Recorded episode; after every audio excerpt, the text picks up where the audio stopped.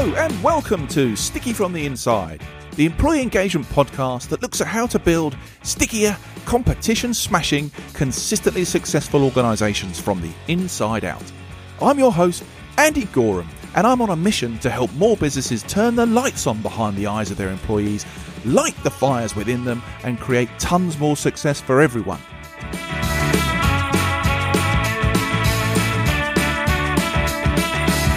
This podcast is for all those who believe that's something worth going after and would like a little help and guidance in achieving that. Each episode, we dive into the topics that can help create what I call stickier businesses. The sort of businesses where people thrive and love to work, and where more customers stay with you and recommend you to others because they love what you do and why you do it. So, if you want to take the tricky out of being sticky, listen on. Continuing our focus on the impact that the changing world of work model is having on our workplace experience, I want to put it back to look at specifically how this hybrid model is affecting employee engagement. So, in this episode, I want to take a deeper look at what's really going on and what challenges the hybrid model is bringing to leaders who are out there trying to build, maintain, or grow levels of genuine employee engagement and create sustainably enabling, and productive cultures. I also want to discuss how all this is also affecting performance and productivity, something in the UK we particularly struggle with when compared to many other developed countries. And what can we practically do to provide a working environment where people do have the opportunity to thrive personally whilst delivering sustainable, repeatable results for the business? And if I'm honest, I'm also treating myself in this show because I'm speaking to a very good mate today. A good mate from my childhood who, if we're both honest, lost track of each other, but we recently got reconnected again. And actually, I think, and we'll find out, we're pretty much stunned at how our different journeys have brought us back to a meeting of minds now similar circumstances. So, look, I'm delighted today to be joined by Brad Taylor. Brad is the founder of Strategically People, which is an HR strategy consultancy and is also a senior associate with Advanced Workplace Associates, where today he helps organizations develop their workplace experiences and their approach to hybrid working. But interestingly, he was previously the director of people, organization design, and workplace for the CIPD, professional body for HR professionals. So even though I'm talking to my mate Brad today, I'm not sure there are many more qualified people to talk on these topics today.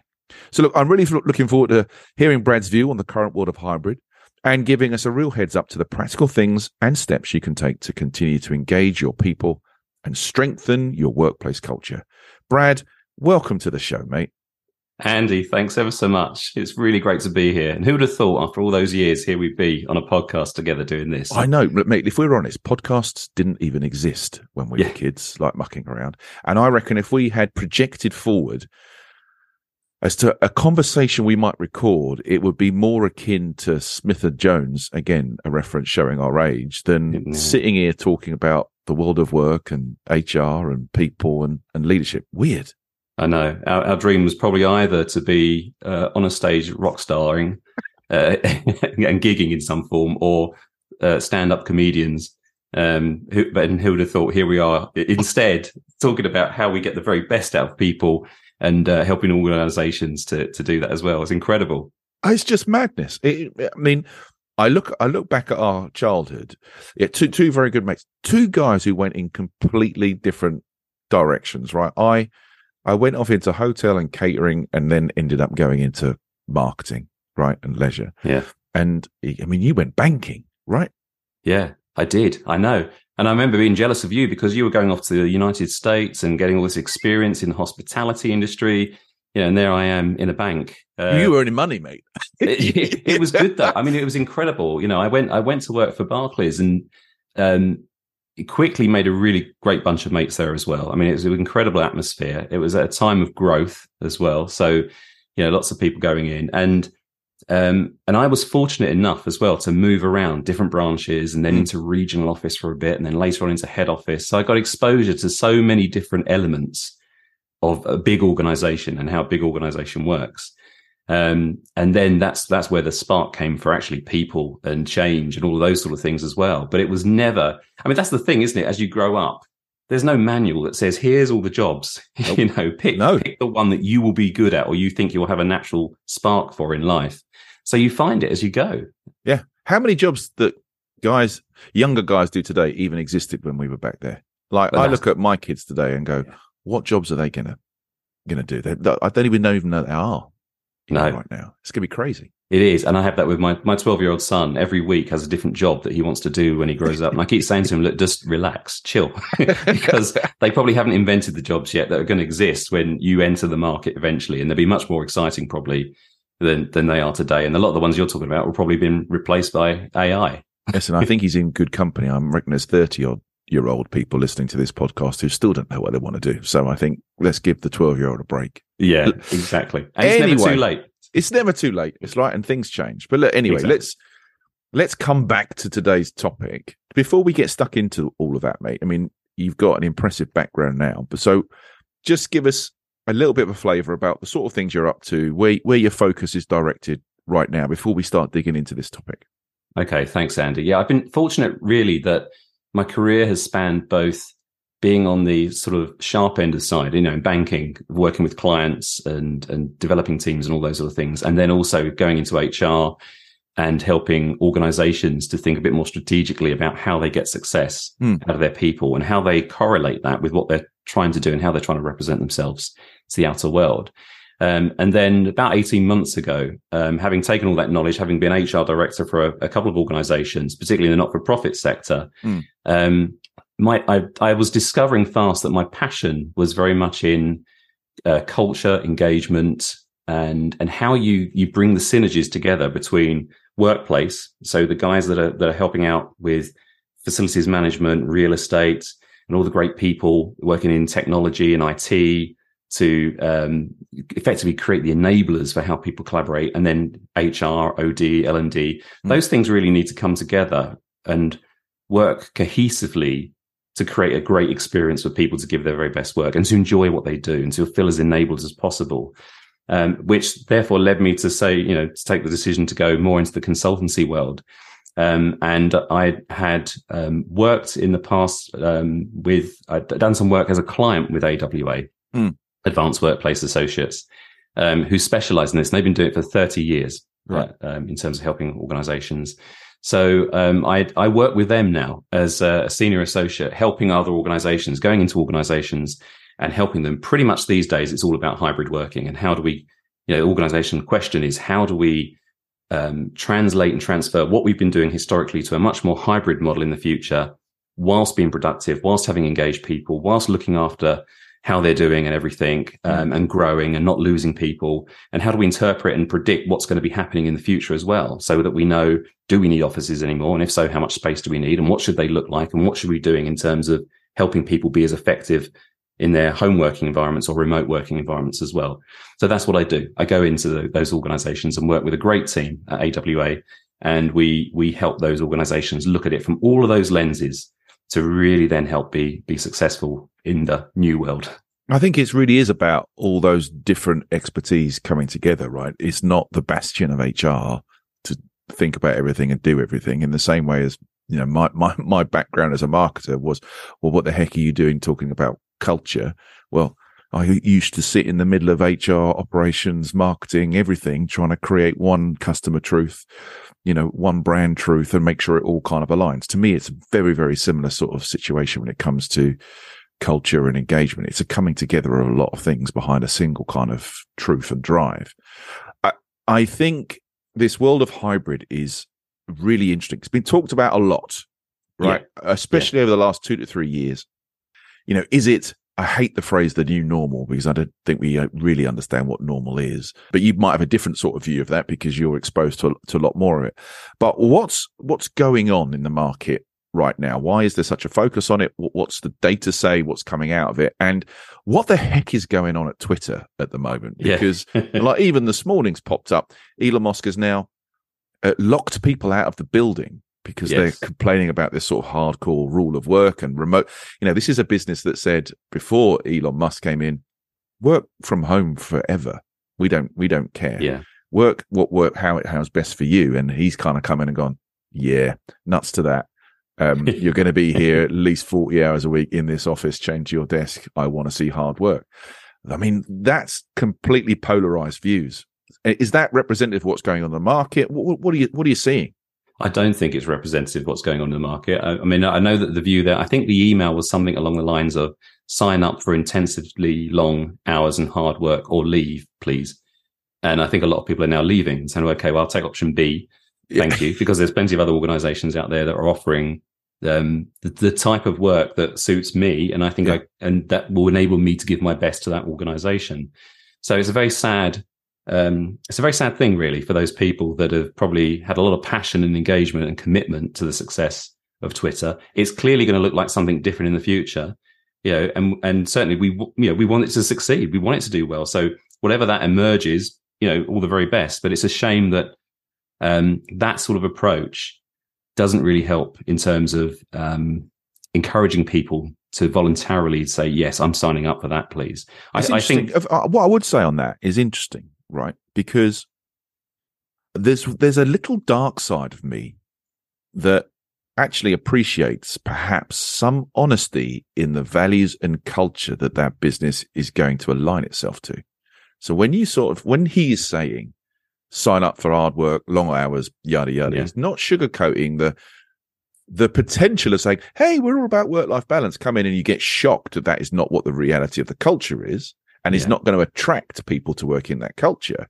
Whereas he's saying, no, no, no, no, this is this is going to be long hours, hard work, blah blah, which really might appeal to to a, a section of people. In which case, he's going to hire people that are good fit for him. I don't, know. What, what do you think about that? Well, that? That's the thing, I think, Andy, and, and, it goes to your question at the start there, because you're right. The phrase "new normal" has been used so mm. many times. So every every time something happens, oh, this is the new normal, and likewise um, you know, remember we used to talk about a VUCA world, you know, volatile, uncertain, complex, and ambiguous. Well, it's it's that now, even more so than it ever was prior to the pandemic. When you look at everything that's going on in the world right now, so I think we're constantly in a state of reinventing ourselves as a civilization. Um, I never thought I'd see in my lifetime uh, um, a world where this type of opportunity to work from home or remote mm. places and have more sort of self control about when I go into an office or not would ever exist. Mm. I hmm. thought that was going to be future generations of enlightenment. And then the pandemic came along and it like hit a massive reset button or reboot button on civilization.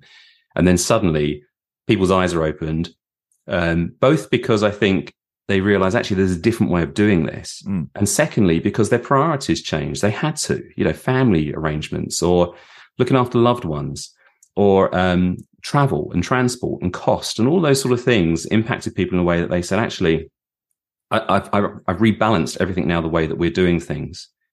And the fear, I think, then that was bubbling away within people is, is my employer suddenly going to snap back to getting us all back into an office when right. a lot of my life has changed mm. and I'm going to struggle with that. Mm. So there was um, almost a call, I think, from the public at large to say, let's for those that can, can there's a lot of jobs out there that just couldn't have this option but for yeah, those that can let's let's look at this in a different way i can be just as productive if not sometimes more productive um, working from home but i also understand that there are times when it'd be great to go into an office there are things that would be really valuable like social connection you know just just checking in on people making sure they care or access to technology or facilities that i just don't have at home mm. so so there's an opportunity there but i think what we're seeing is still this a deep rooted nervousness that, oh, if I do venture in, are you going to suddenly close the doors and lock it and then I've got to be in five days a week? Yeah. So yeah. I think there's, there's an openness and there's an understanding. And we're certainly seeing that. If we ask people, why would you go into an office? All of those reasons come out, but it's not necessarily coming through to the level that perhaps employers thought they would be seeing. And that's causing a degree of nervousness because remember, these are organizations, these leaders are responsible for the success of these organizations. Mm. And they've got these massive offices in some cases sitting on their hands, knowing, do we dispose of them? Do we keep them? Do we reconfigure them? Do we downsize? Do we, you know, we want to grow our staff over the long term. What do we do? Mm. And we don't, we don't all know because this is the first pandemic we've, we've emerged from in the last hundred years or so. And so it's being written still as we go, both in terms of operationally, how do we need to do things, but also psychologically and behaviorally, how do we want to do things in the future? Yeah, there's a massive like commercial and human balance piece that's that's that's going on in here, and underlying all of that is a big trust foundation. There's a piece around the leadership. I, guess having to understand their people far more deeply than they have perhaps in the past when they're seeing them right in front of their faces. It's a trust thing of actually doing your work. I mean, goodness me, when when all this started, I mean, I remember hearing people talk about spyware being put onto people's laptops to sort of track what they were physically doing every day whilst they were working from home because you know alan sugar would just suppose everybody is just slacking off having cups of tea and biscuits and you know work's gone to pot you know we don't hear so much of that anymore but there is still this relationship of do we trust people to do the work we need them to do when they're not right right with us and at the same time you've also got all these themes about, well, you're going to come into work on a Monday because we're going to collaborate on a Monday. And then you can go home on Tuesday and you can do Teams calls on a Tuesday. And then Wednesday, you know, and we had to, we thought we'd bring in some sort of order to this chaos of hybrid, but that's not work. That's not true. That's not really working today. It doesn't look like that. What is going on? How, how are, how are the sort of extremes coming through? Who, who's making decent moves in this? And what are the employees saying? What are new candidates looking for in, in, in this whole kind of new emerging space? Yeah, I mean, to some extent, we we need to be mindful of the illusion of control, don't we? In yeah. in all of these things, because if anything, the pandemic showed us that we're not always in complete control of what's going on on this planet. Um, I think also if we cast our mind back to when the pandemic started, and you know, we we had to go into a lockdown, there were organisations that uh, that came from a care centric, employee centric perspective. Mm. Um, and there were those that actually were more about survival. You know, we don't care about the people. We just need to lay people off. Um, you know, it was pretty harsh for a lot yeah. of people. Yeah. And, and straight away, people were then realizing that, um, oh, actually, that's interesting. I didn't expect to be treated like that. Um, how's that making me think about the organization? Um, so so there was that first of all. And then as it's progressed i think that's that's kind of like a theme that's going through as well that there are those organizations where they had perhaps the enlightened leadership which is people actually in that situation did the right thing. Mm. you know they they they worked with us as we organized ourselves and quickly try to roll out technology and laptops and chairs and whatever we might need to do to get people to work effectively um, and actually, they they rose to the challenge. So let's continue that theme, that that sense of empowerment and, and exploring together about how we make this successful. Mm. And that proves, I think, very positive in terms of of where those organizations want to be in the future. And then there is the command and control mentality. You know, this need from from certain leaders is I've got to control it. I've got to know what's going on. Perhaps I'm, a you know, perhaps I've got a board that is drilling me and asking me hundreds of questions, and I need all the answers. So therefore, let's roll out the spyware. Let's get them back in three days a week mm. so I can see them. And I, when I walk around, I can sense that buzz of energy and people are working, busy, slaving away. You know, because when you're working from home, you can't get, you can't sense it. You're just staring at your own screen. Yeah. And when things are going wrong, it's harder, particularly for those people to just breathe a bit and, and work through the natural, normal channels just to make sure everything's happening. You know, the panic rises and then it's right. HR director, get everyone back in the office now and let's let's mandate it. Now, to your point earlier on, yeah. I think you're right. Actually, I think you know, ultimately decisions need to sorry organizations need to be a bit decisive about where do we stand on this mm. because we do need to give people clarity. Mm. Um, whether that's okay, we're going to adopt a, this approach. We want you in two days a week. Do it, um, or else, or um, actually, you know, our approach will be uh, much more fluid and organic over the next 18 months or so. We're then going to take a view as to what are we seeing emerge and what's being successful and what's not. And then we're going to put some harder principles in place mm. around how we do things. It's more about the certainty. And that's what we discovered. You know, when we talk to business leaders is, you know, what are you doing now, given how uncertain it is and we don't know how the future will emerge? Yeah. A lot of them are saying that it's just better to be decisive. It's better to be doing something, whether we downsize, keep things as they are, whatever, rather than just leave people in a state of perplexity and, and uncertainty. Yeah, well, as humans, we don't react well to uncertainty. We've we've covered that as a topic on this podcast yeah. before, and I I think this is definitely where we're seeing people fall into different categories, right? Those who are really thinking in involving the whole workforce to try and understand well how do we best work together? Let's put some rules in place and we'll we'll have a look and see how it goes and we'll change together to try and bring some certainty that way versus the real draconian no right this is what we're doing. We're going to put the lines in the sand to try and give some certainty. And then there's a sort of wobble in the middle that is yeah. oh well, hey we'll just come into the commune and everything will be fine but it, it, I, I don't know what you say. Certainly, when I work with clients who have quite a large degree of hybrid going on, it's often really hard to coordinate people. Re- really quite hard to coordinate people. And you see a lot of fractures in teams. So teams, yeah. even de- departmental mm. teams, traditionally you would think would know each other really, really well, have got good working relationships, understand each other. You know, I, I personally am seeing more of that fragmentation within departmental teams that I'm not, I wouldn't have been familiar with before. What sort of challenges are you seeing at the forefront of all the work you do with AWA and what have you that people are having to deal with today that that hybrid has either brought about or is challenging, or or maybe you're seeing things that actually where hybrids really having a beneficial effect. Yeah, I, I think that um, first of all, it's it's it's it's like rebuilding an organization whilst the whole thing's still moving. Mm. Um, and and I think a lot of organizations forget or fail to see just how carefully that needs to be done. And therefore, there's a lot of false starts that go on because mm um, at the end of the day, we're talking about people and people behavior.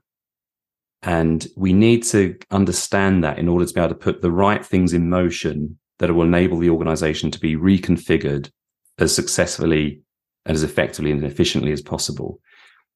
And that tendency just to throw out, um, well, we'll just do three days a week, for example, without thinking about how that's going to land for people who have got all those factors going on in their minds that we were just talking about earlier on is a bit naive to be frank and then they and then they are surprised that it doesn't work and then you know engagement starts dropping because people don't feel part of it anymore mm. and then they end up having to do some sort of rebrand and say right we need to start the whole thing again because this this now has a bad name um, and we've got to regroup and we've got to think a bit more carefully about how we're going to do it i think also in a hybrid working world where we haven't got immediate access to people visually all day long, it's natural that that as humans we fill in the blanks. Yeah. So the gaps of silence or what we think is going on, a thought pops in our head that says, "Oh, this is what's happening here."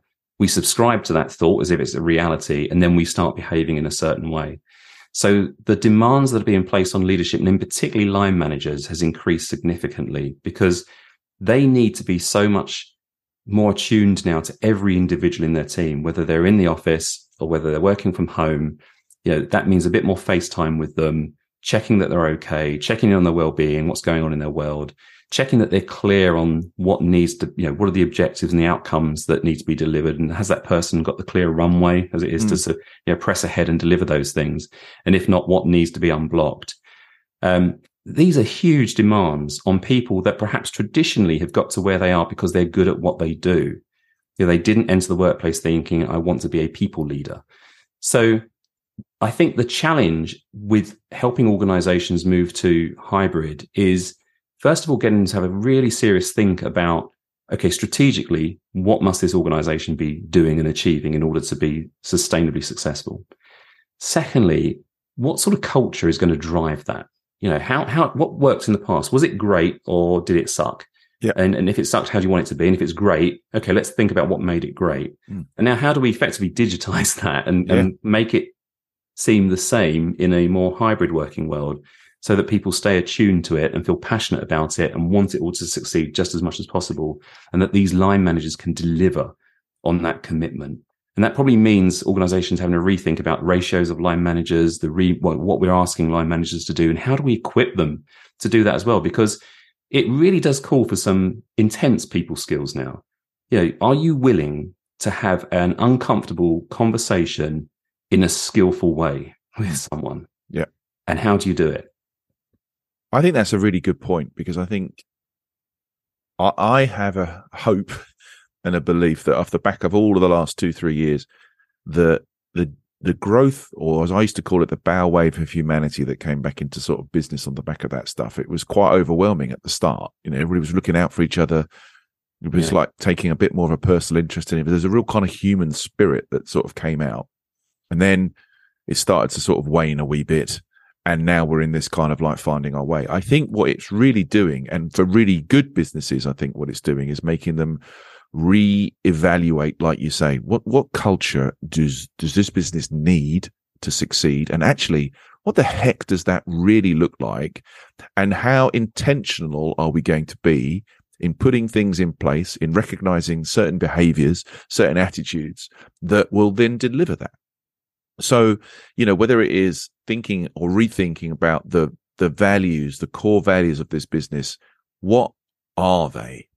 how are they going to enable and deliver the outcomes and objectives we've got for this business and really add value to everybody in the day? And is that wholly different from what we had before?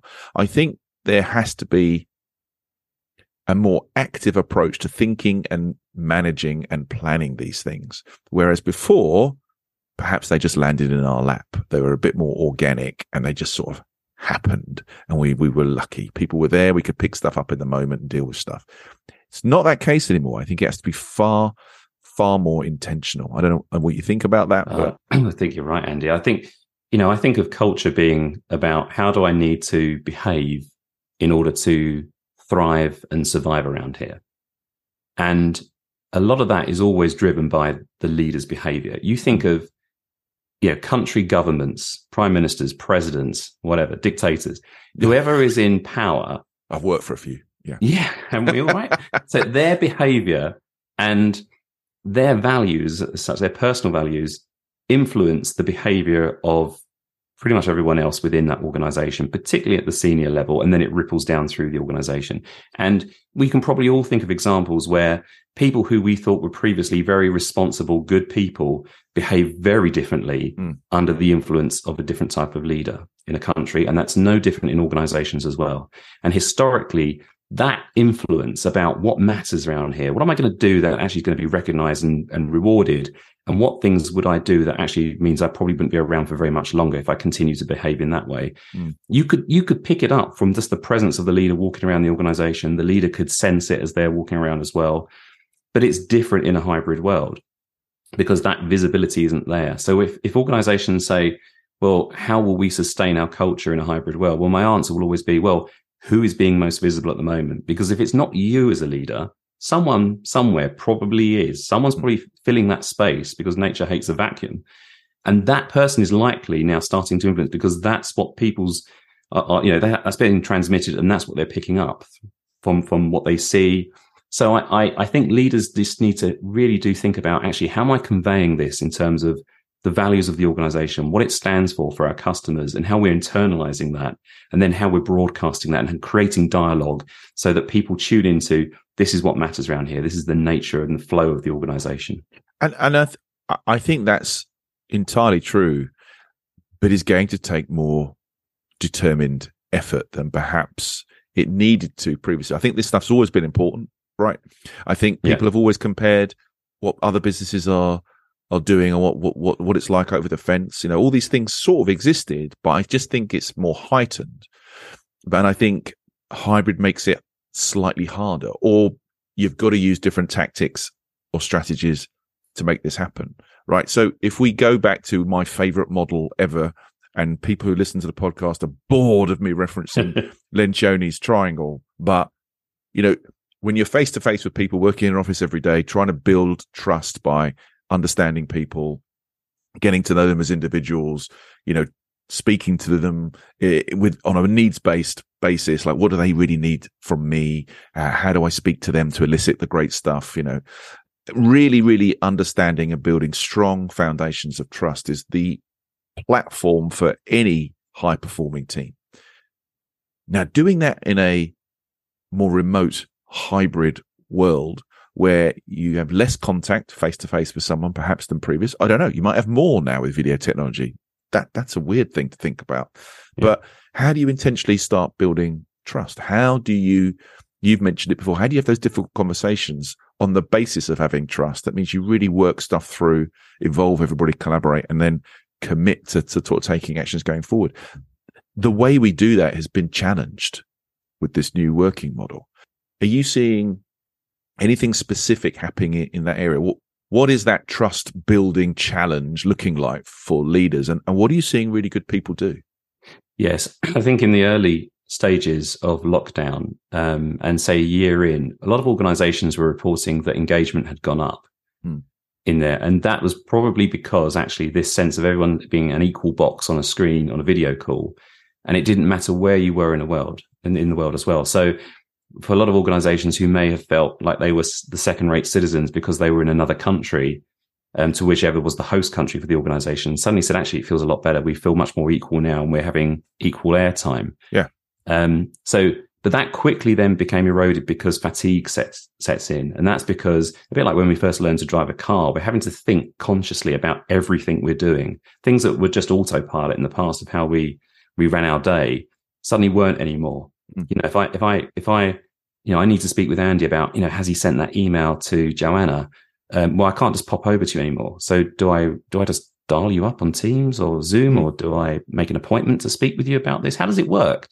So, so there's this mental drain, this cognitive drain on people as they're now trying to, to battle through this. And then what we start to see on calls is people start turning their cameras off because it's, we're not used to looking at ourselves on a screen all day long, let alone other people on a screen and interacting in that sort of way. And that drains people as well. Now that then makes it more difficult for line managers because now as a line manager, I can't see you anymore. Are you okay? Are you there? Are you weeping? And I, and I have no way of knowing that, you know, you're breaking down on in the meeting. Mm. Um, I, you know, is what I'm saying of interest to you?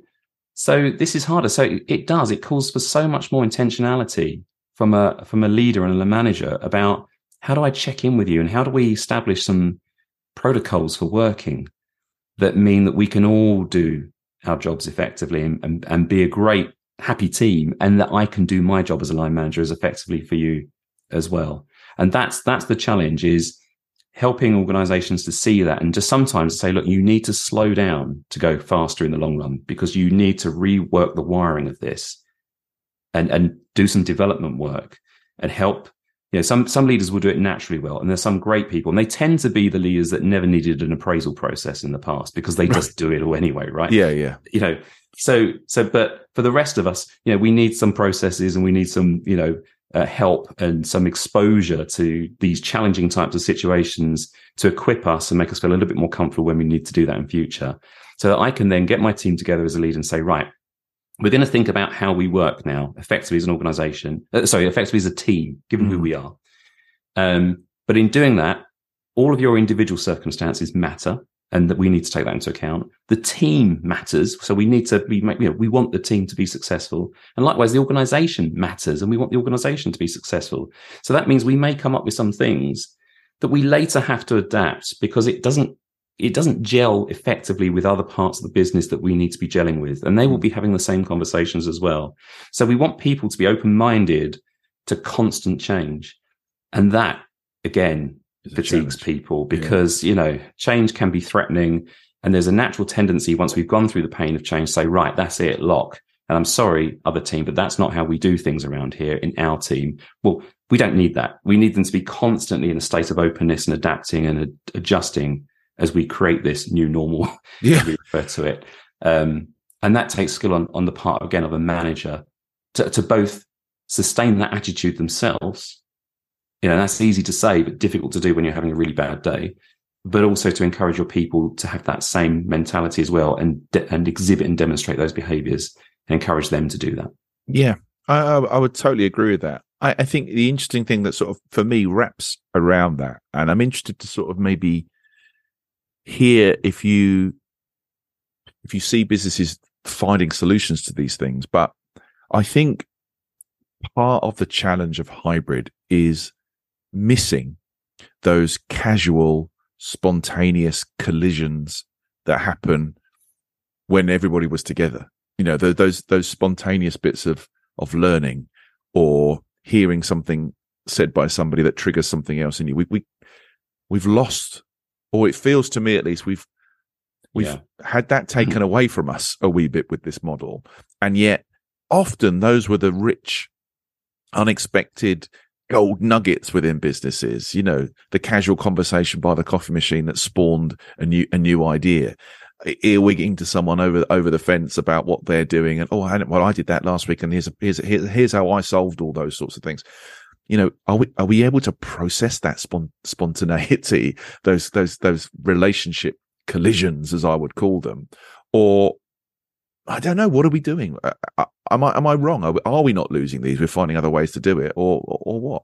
I think this is the challenge. I mean, you know, I can remember in my previous role, you know, as HR director, um, I used to enjoy the the chats in the lift, you know, Mm. or in the coffee queue. There were certain people that you would just meet that you wouldn't come into contact with in the in the normal run of your of your of your business of the work that you were doing.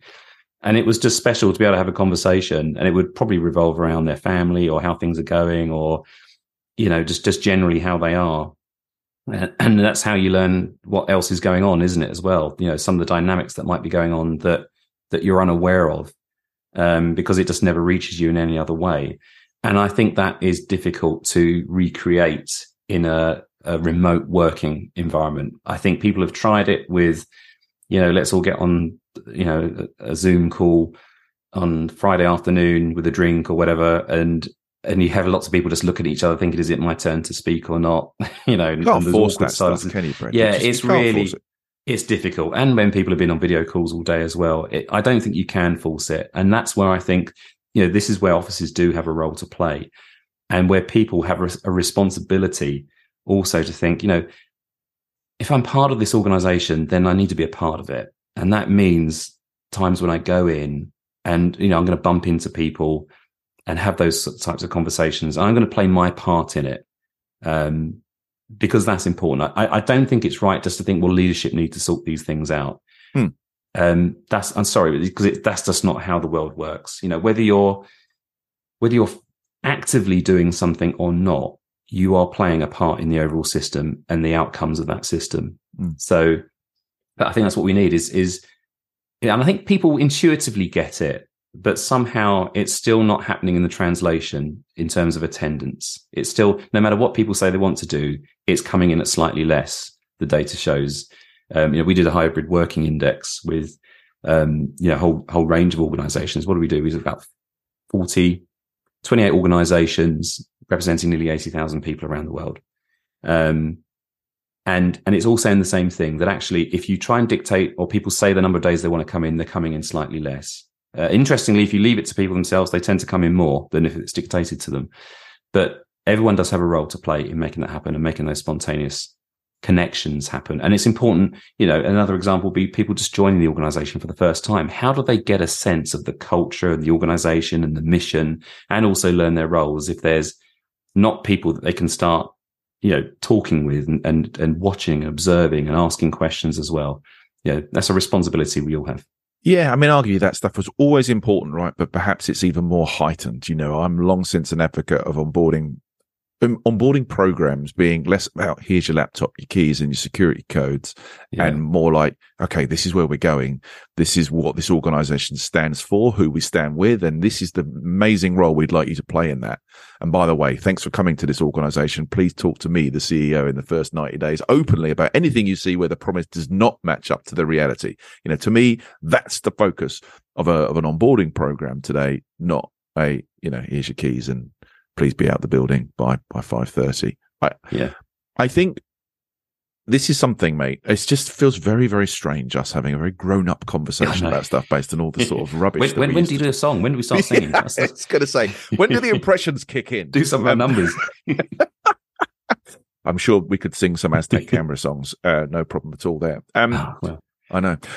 We've unridiculously come to the bit of the show, Brad, that I call sticky notes, right? Which is after all the things we've kind of talked about, and we could talk for a lot longer. I'm looking for you to kind of try and summarize what we can actually practically do. What three bits of advice could you fit on three little sticky notes that people could take away? Thinking about how can we build more engagement in a in a hybrid working environment? Yeah, I think that's great, and I've really enjoyed this conversation as well. It's been great, but I think you know if it, if engagement again, engagement to me is about um, a shared commitment to the sustained success of the organization. Mhm. You know, and that everyone has it when they first join. No one really enjoys an organization disengaged, do they? So, so it's things that happen along the way that that perhaps cause disengagement. We want people who engage and, and see their role in it. So, first of all, I'd say um, foster a culture of trust and responsibility. So, avoid the monitoring and the things that's going to be quite oppressive, but instead help people to think about the three dimensions of myself as an individual, my team, and the organization and have conversations in that regard, encourage them to talk about it in that regard, because the solutions will start to come through as people take responsibility for looking through those, those three lenses. Secondly, help teams and encourage them to build effective working together agreements so that they come together and talk collectively and have the difficult conversations about what's working and what's not working, what are the opportunities and what are the challenges, and therefore how are we going to work effectively as a team? What are the norms? You know, how will we collaborate on documents? If we need to have uh, a one-to-one conversation, or if we need to have some feedback, is that going to be virtually, or is it going to be face-to-face, mm. or you know, um, or by text? What's going to be the norms for doing that? Let's get it. Let's go through the process of doing that. So build effective working together agreements. And thirdly, if you're a leader, be visible. You are the spark and the fuel of the, the, the passion, the fire of the organization in terms of engagement. So you've got a big role to play in terms of sustaining that. And just think about, you know, how are you achieving that? It could be weekly blogs. It could be the weekly video that goes out to people. It could be the town halls, something where you're pulling together what the organization stands for in terms of its brand values and its customers and how that's being internalized and portrayed with its people and the sense of success and pains that's going on in the organization. So you're constantly tuning people into it. Be visible.